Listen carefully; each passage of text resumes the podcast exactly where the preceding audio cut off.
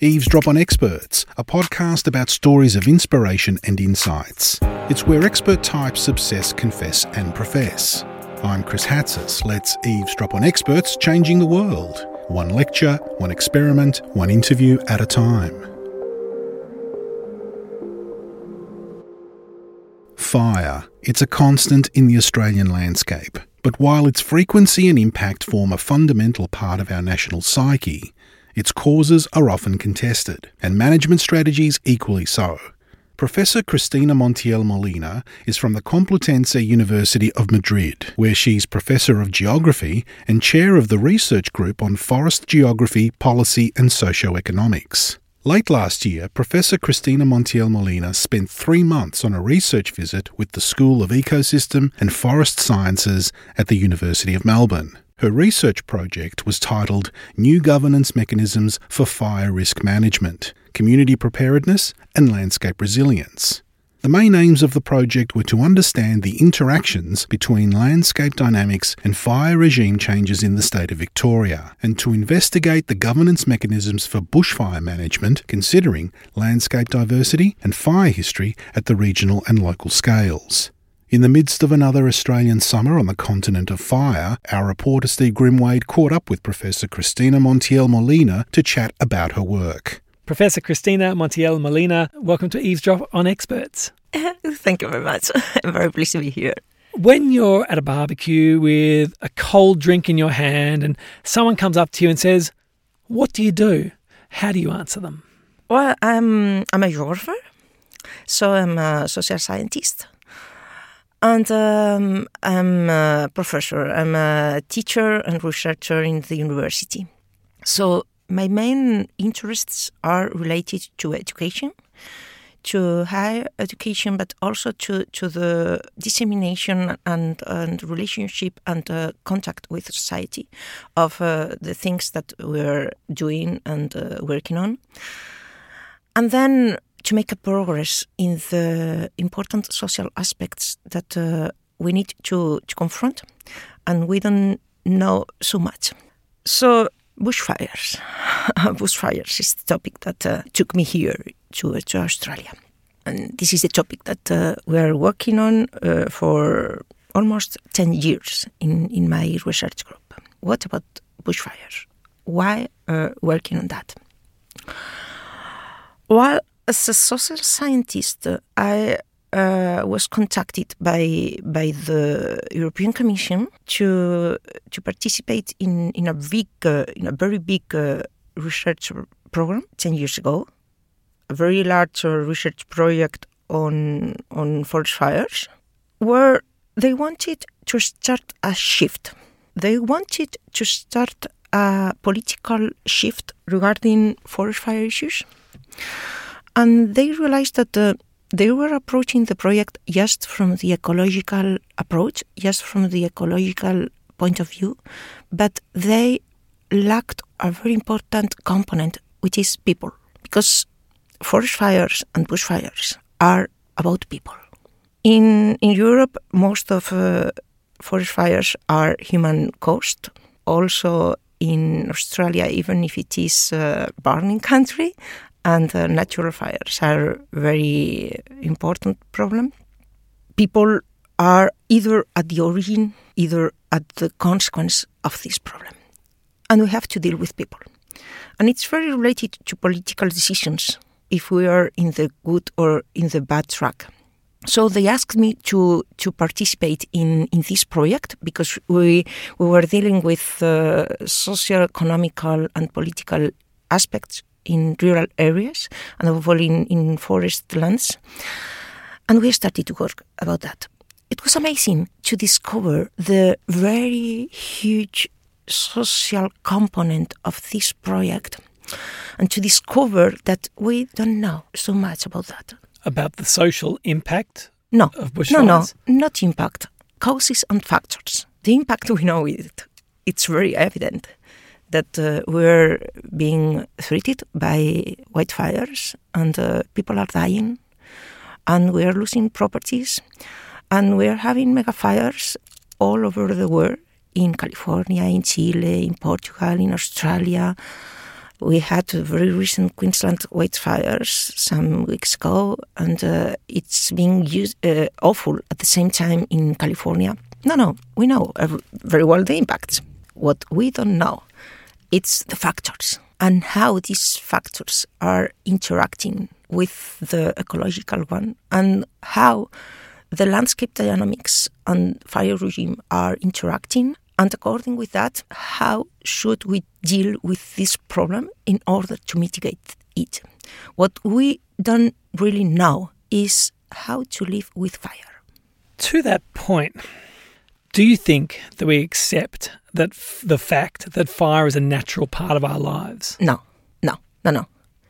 Uh, i think that uh, we don't really accept that uh, question, that point, where we have evolved to, to a very urban society, and uh, fire is considered as a risk, not as a natural element.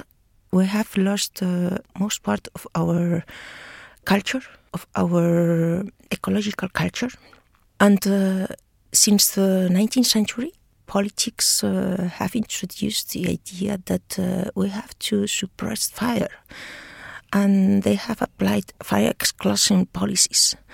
And urban societies feel scattered about fire. Fire is a risk. We don't consider it as a natural and cultural element in our lives. This is the fact in, in Europe, and uh, I have been realizing that it is here in Australia as well. Well, here in Australia um, there are many differences. One of them, and uh, you are lucky of having it, is uh, that uh, here you have the Aboriginal culture still alive, and cultural burnings and uh, and this uh, fire uh, understanding of Aboriginal cultures is a very strong point for you, and you can use it in order to reviving the right fireplace in landscape. But in Europe, we have not this opportunity. Are you connecting that to land management practices? That an understanding of the Indigenous view of fire and country is about land management? Yeah. In in case of Aboriginal cultures, uh, fire is um, is a tool for land management, but it's more than this because they have the spiritual approach to to country, to to landscape, and fire is a natural element, and fire is a factor of, of landscape equilibrium and uh, they can easily understand uh, how fire is needed in a balanced way and in a right fire regime to control fuel load and also to assure biodiversity, native plants, and uh, they have the holistic approach that we are lacking in our culture. In our Western culture, uh, I'm talking from, from Europe uh, because I'm Spanish, and I think that uh, some way here in Australia, this Western culture was also introduced by settlers. Uh, we're facing the problems very often in a systemic way and trying to understand the structures and the dynamics and trying to find the magic solution. The, uh, we are uh, very often approaching complex problems in very narrow ways, and uh, our uh, meaning, the meaning of fire, is quite different from one culture to the other. So much to ask. I've got so much to ask. I want to go to the magic solution first before I go to cultural differences. Um, is the magic solution sprinkle some fairy dust and say that we can prevent fire, or is it reducing its impact on our lives? We can prevent fire, we can fight fire, but what should we do? It's not the same what we can and what we should. I think that um, we should, because it's more effective, to mitigate risk, and also to learn living with it. And no one of these options is uh, excluded. I mean, um, we can uh, compatibilize uh, all of them, and we should. The question is that we need to be realistic and we need to be aware that uh, we are not being able to avoid fire, to exclude fire, to suppress fire, fire is part of landscape, should be a part of our societies. It is a part of our societies now, but in a very catastrophic way. And we have to reverse that. Does fire have an ecological role, or can you say that it has a role in nature? Absolutely. it has a very important role. And this is one of, of the ways that uh, it's been well understood here in Australia, for instance, in the state of Victoria. The um, DELWP, uh, the Department of uh, Environmental Management and uh, Planning, is uh, working with, uh, for instance, with Aboriginal communities in order to to um, recover this uh, good fire, this uh, ecological fire, which is improving the biodiversity, which is not only reducing the fuel load, but also improving our lifestyle, our landscape, our environment. And yes, of course, that the fire plays a good ecological role. This is one of the problems that we have created while trying to exclude it. How do Australians differ in their approach to fire from Europeans and in particular the Spanish? How does fire sit within the national national psyche? Does it? Does it play a big role in Spain? Is it commonplace? Yeah. I think that uh, there are not too many differences. Uh, unluckily, because I think that we are not in, in the in the good way. I think that we are not in the good track. There are not so many differences. Where both of both of us, the Australian and the European societies, urban societies, Western culture societies, uh, technological societies, with a very um, a powerful position regarding our possibilities, options of land management. And we are wrong because uh, we are not able to control this uh, monster that we have created because the current mega fires that we are experiencing in Europe, in Australia, in Chile, in California, everywhere in the world are the result of our decisions, of our wrong spatial planning, our wrong land management, our wrong fire policies. And uh, we have to, to change our minds. And, and the, the way that societies are facing this problem, and luckily, is very similar as well. Societies, the people are expecting public policies to solve this problem, and they cannot it is a common problem for everybody. And we need everybody to, to be responsible for that and to participate on that. We have to change our culture.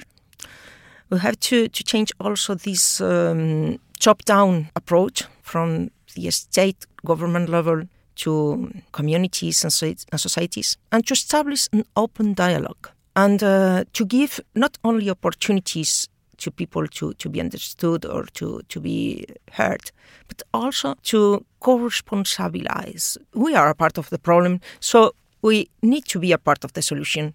On uh, this uh, community level, I have realized uh, during this uh, stay here in the University of Melbourne and working with my colleagues in the university and also in the field with local communities that maybe you're more advanced in this uh, starting point of establishing open dialogue bottom up and to engage different stakeholders in this uh, challenge. I think that you are more advanced than we are in Europe in this change of culture.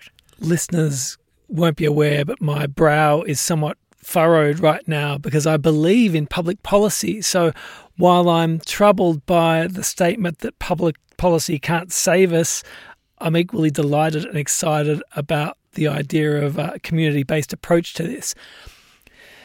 I suspect that maybe the way we're heading in this conversation is that fire is different in every landscape. Every landscape is different. So, therefore, it must be the communities in those landscapes that know those landscapes. They're the only ones that can resolve their local issue. Is fire a local issue? Not only that. Yes, that's one of the points, but not uh, maybe not the, the most important problem.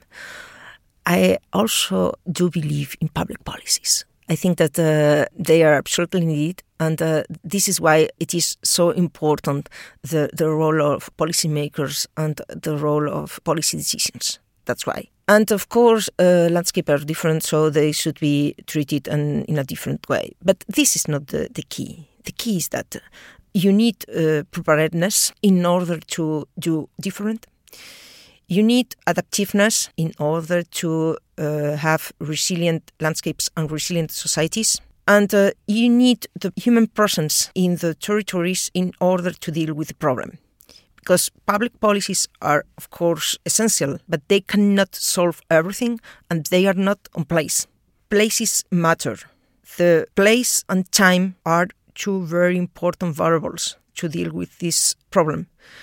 And you need preparedness. You need people to be engaged and to be able to react and to be able to contribute in a positive way, not only to be at risk, but also to be a part of the solution. So I'm not claiming just for a shift from top down to bottom up policies. No, no, this is not the question.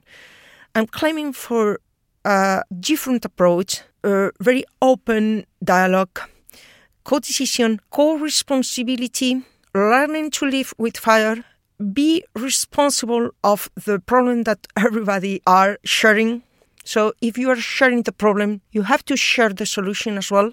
And uh, it's a cultural change more than a political change. I would have expected from my very base level understanding of the way Australian firefighting works that we have a huge community involvement via the CFA and the way they operate in communities. So I would have thought that existed already. So, what is it about? How can they co curate solutions? Or even better, can you give me examples where co curation is working? There is a um, community based uh, or an emergent community focused approach in CFA and also in DELWP, in both uh, bodies. And this is a very good approach. And CFA are, in my opinion, in a very good position to work with uh, communities because they are volunteers and, and they have this community connection. And uh, also, they are working very good with uh, Aboriginal communities and, and with uh, cultural burning and with this very important for you opportunity to do better. And I think that uh, CFA it's really a very strong positive point that you have and you should use it because uh, they are they have the, the culture of preparedness. They, they are now in in this uh, fire season that you are starting now. Uh, they have a, a, very good slogan, something like uh, "Are you ready for fire?" And uh, they're very well connecting with communities. But uh, maybe one of the limitations of, of these uh, opportunities that CFA is just uh, dealing with firefighting could be good that uh, they had a stronger position in the fire risk mitigation approach. I mean, not only firefighting, but also working with uh, cultural issues, which is more than prevention. It is education, it is preparedness, it is uh, this uh, open learning approach, not only firefighting, but also contributing to fire risk mitigation. So you're you're saying the the dialogue leads to the risk mitigation. Yeah, absolutely. How? By uh, through the processes of um, education, educating society, in order to to understand what is the role of fire and what is the place of fire and what is the real problem of fire and being able to deal with it not being just at risk, but also being a part of solution. Be aware of uh, what are the risky activities and, uh, and, not only activities but attitudes and land management and uh, starting a change. So, is the real problem just being able to deal with it, just accepting that it will happen? This is one of the main problems. I, I want to get into what is potentially a um, not an argument. I want to get into an area which is debated, and that is the use of fire stick farming, and also potentially the idea of uh, how planned burns work or don't work, how prescribed burning works. I guess, I mean, one, I'm, I'm, i think the, the term fire stick farming, which is attributed to Indigenous people in Australia, uh, a lot of people debate whether that actually existed at all. And then, secondly, the use of fire by Indigenous people to to achieve certain ends is very localized with every different indigenous community and nation they do things differently so there's not one approach to using fire how do you approach that You are really pointing out uh, the very um, deep questions, the very important aspects of, of this change that I am trying to ask for. Well, fire uses. You know, we have to differentiate what is uh, traditional uh, fire use and what is uh, planned burned, uh, burning. Two very different approaches. And uh, please don't ask me to choose what is the good or the better way because uh, they are quite different and uh, they both are useful, interesting, and positive, in my opinion. But once again, it depends. It depends where, when, and how. If we start by traditional fire uses, which are connected here in, in Australia with Aboriginal communities, well, I think this is a very strong opportunity you have to reviving this fire culture, which is not exactly a fire culture, but it is a holistic approach to country. Aboriginal people talk about country and we talk about landscape. It's very similar and the scales are very similar as well. Which is different is the meaning and understanding. We have not the spiritual and the integrative understanding, but um, we can understand and they can understand because we are different communities, different cultures, different approaches. I say we because I consider myself as a Western person. But we can and we need to live together, to work together, and to learn together in a two ways approaches.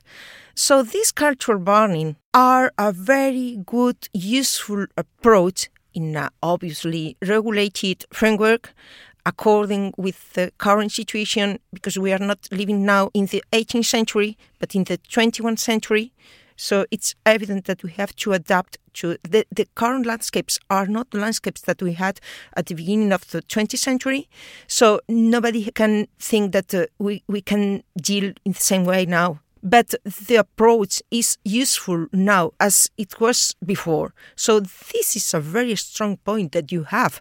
And it would be crazy to not use it. And then we have planned burn Yes, the fuel load reduction with prescribed burning, it's a useful, important tool. It's a very positive contribution for fire risk mitigation, and we need it. What is the question? The question is that either culture burning, either planned burning are not the solution.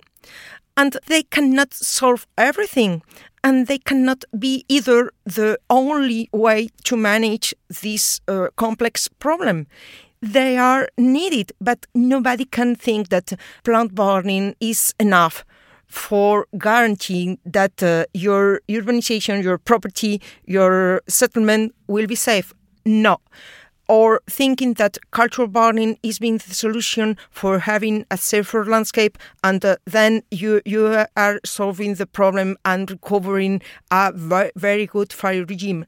No, you need all these tools and more in order to adapt to different landscapes, to different places, to different societies, and to different times because you have not the same situation now than 10 years ago or within 10 years or 15 years and uh, you have not the same situation today than yesterday you have already here in Australia a climate driven problem. Fire is a climate driven problem. Climate change is for you a worst problem that uh, it is for us in Europe. Here it's a very, very big problem for bushfires. You have to deal with a very complex problem you cannot imagine that you are going to solve it efficiently just with uh, cultural burning or just with planned burning. And you cannot say that uh, that's not good because has not solved my problem. No, it's of course it's good and it's needed, but this is not enough. Are there an equal number of women in fire management uh, as there are men? And has this got any implications for the study and management of fire? That's a, a very nice question. I like that. No, there are not um, women enough in this area. Uh, you know, uh, very recently, a scientific journal called Fire has published an editorial which is called Women in Fire. And uh, they have uh, um, selected or recognized the 145 women in the world that uh, are leading science uh, above uh, fire ecology or fire management or fire sociology, different aspects of fire. Uh, 145 in the world. There are more, but it is very few amount, very few number. And then in the operational teams, less. And why? Well, because uh, we have a very male society and uh, we have excluded women and uh, women don't uh, feel cold enough not yet to to participate in fire management. But you know I was surprised uh, when attending uh, two weeks ago a community meeting here in Australia in Newstead uh, Talking Fire was the name of, of this community based uh, meeting with the participation of the State of Victoria government uh, bodies, CFA, DELWP, and there most of participants were human. And the human voice is very strong. And uh, we're the half of the society, and we have a different approach, and we have a different understanding. Our understanding is needed we are dealing with a complex uh, problem. Let me say that um, we're very complex as well, uh, women, and uh, maybe our voice and our understanding is useful. When I say maybe, I mean that it is. I'm a woman. I'm very feminist. I'm very activist, and um, I like very much working with women. When when I choose and when I decided to start my sabbatical year here in Australia, it was because of a woman it was because of Professor Ruth Beilin. And uh, I think that women that are participating in this problem are doing a very good job and very good contribution, but we are very few women by the moment. How, how does a woman's approach to fire management or the study of fire differ? Uh, it's completely different. It's a more flexible approach, and it is not uh, focused in, in one or two issues. It's um, more integrative, and above all, it's a more adaptive approach. It's different. Yeah, we are different. What or who inspired you to study fire? It was one very good friend of mine. Uh, it was a man.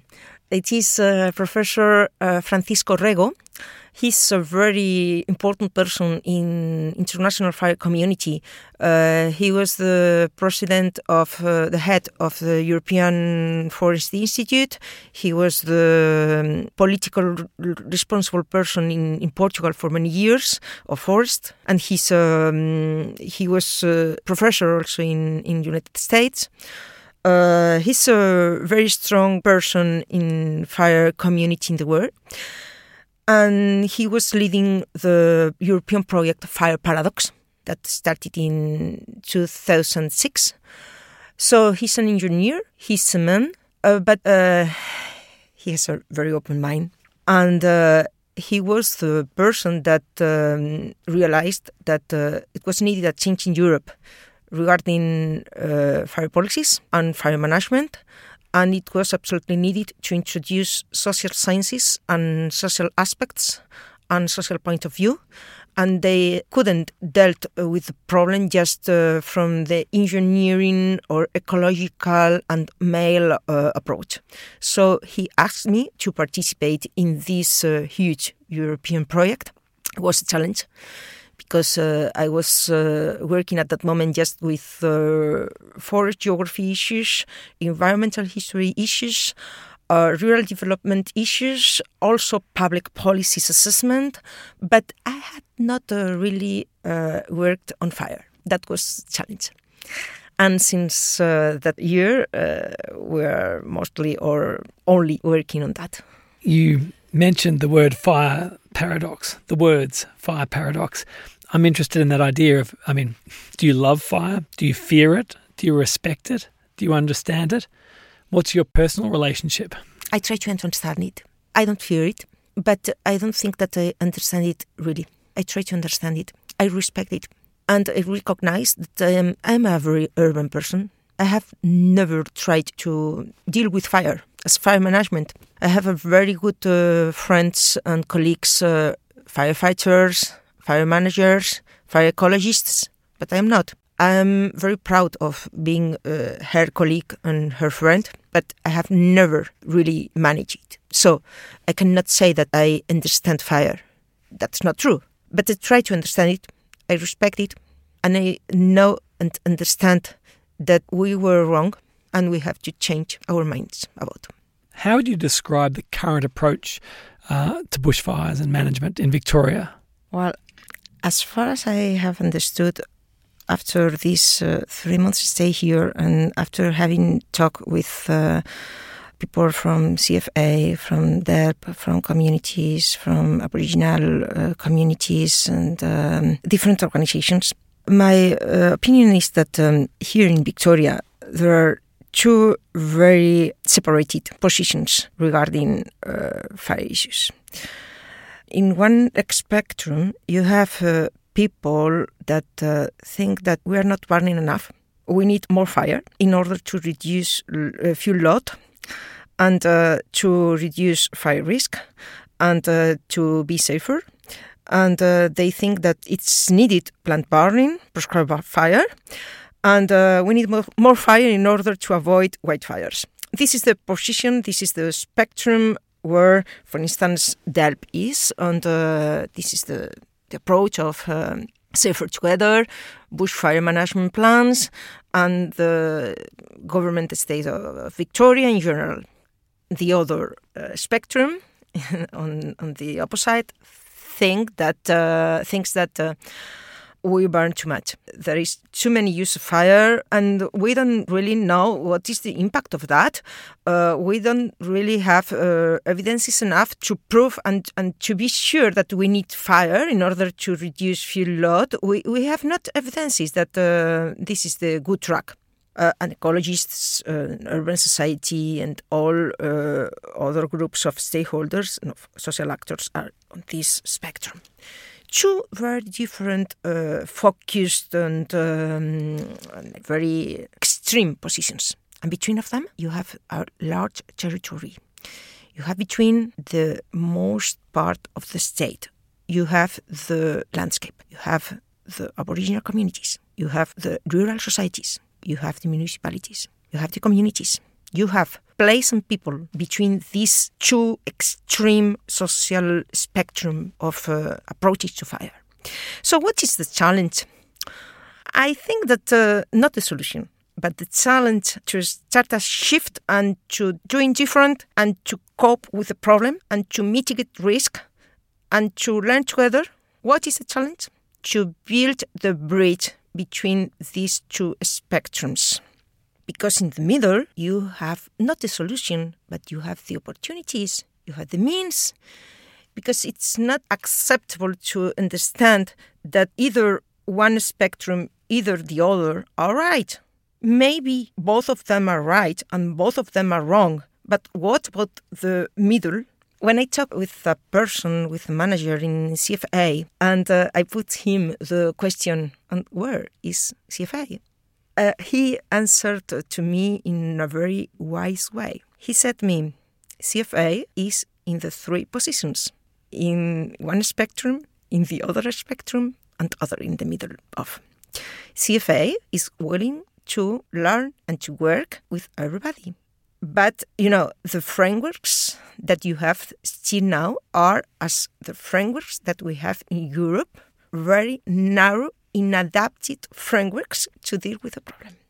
We need new governance mechanisms and we need to build bridges, not to focus on positions and spectrums. We spoke about magic earlier. I'm giving you a magic wand. You have not only the Prime Minister, but you have the Premier in the room, and you're, ena- you're enabling them to do one thing. What can they do to help us accept or minimize or mitigate the risk of bushfires?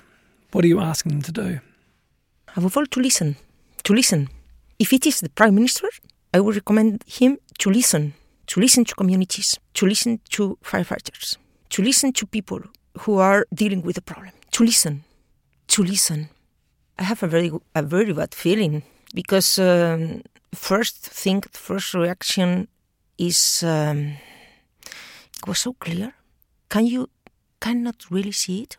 you cannot really understand that we have to deal otherwise, that this is a spatial problem, that this is a social problem, that this is a cultural problem. Don't you understand it? Are you really so selfish to think that you're safe in this beautiful landscape, so close to the forest, in a so idyllic lifestyle? Are you really so stupid people? You cannot understand that you are in, in a territory at risk? You are not able to understand that? Are you surprised about that? We have a very strong problem. How I feel? I don't know if this is the right word in English, but we call in Spanish indignada. Indignated, maybe in English? I don't know. Uh, upset. I get upset. I get upset with politicians. Yeah, above all with politicians and also with the whole society. Not at all with land managers, with firefighters, with people working on that issues. That uh, for me are very, very respectful people. I work with them and I think that they are doing a very good, needed, strong, difficult work so well. They do their best and they are fighting with our monster, which is the fire problem that we have created all of us. And then with society that are not cooperating with this problem and are just waiting for someone uh, who are coming to solve this problem, and then with politicians that are not listening and that are not willing to take difficult decision and to change the way that things are being done. So I feel upset. I feel very upset and very solidar with firefighters, with land managers, with scientists, with technicians, with volunteers, with all these people that are doing a great job and um, feel and are alone because they have not the engagement and the cooperation of society and politicians. Professor Cristina Montiel Molina, they are listening to you now. Thank you very much for joining us today. Thank you. Thank you to Professor Cristina Montiel Molina from the Complutense University of Madrid. And thanks to our reporter Steve Grimwade. Eavesdrop on Experts, Stories of Inspiration and Insights was made possible by the University of Melbourne. This episode was recorded on December 19, 2018. You'll find a full transcript on the Pursuit website. Audio engineering by me, Chris Hatzis. Co-production, Silvi Vann-Wall and Dr. Andy Horvath. Eavesdrop on Experts is licensed under Creative Commons Copyright 2019, the University of Melbourne. Don't forget to drop us a review on iTunes and check out the rest of the Eavesdrop episodes in our archive. I'm Chris Hatzis, producer and editor. Join us again next time for another Eavesdrop on Experts.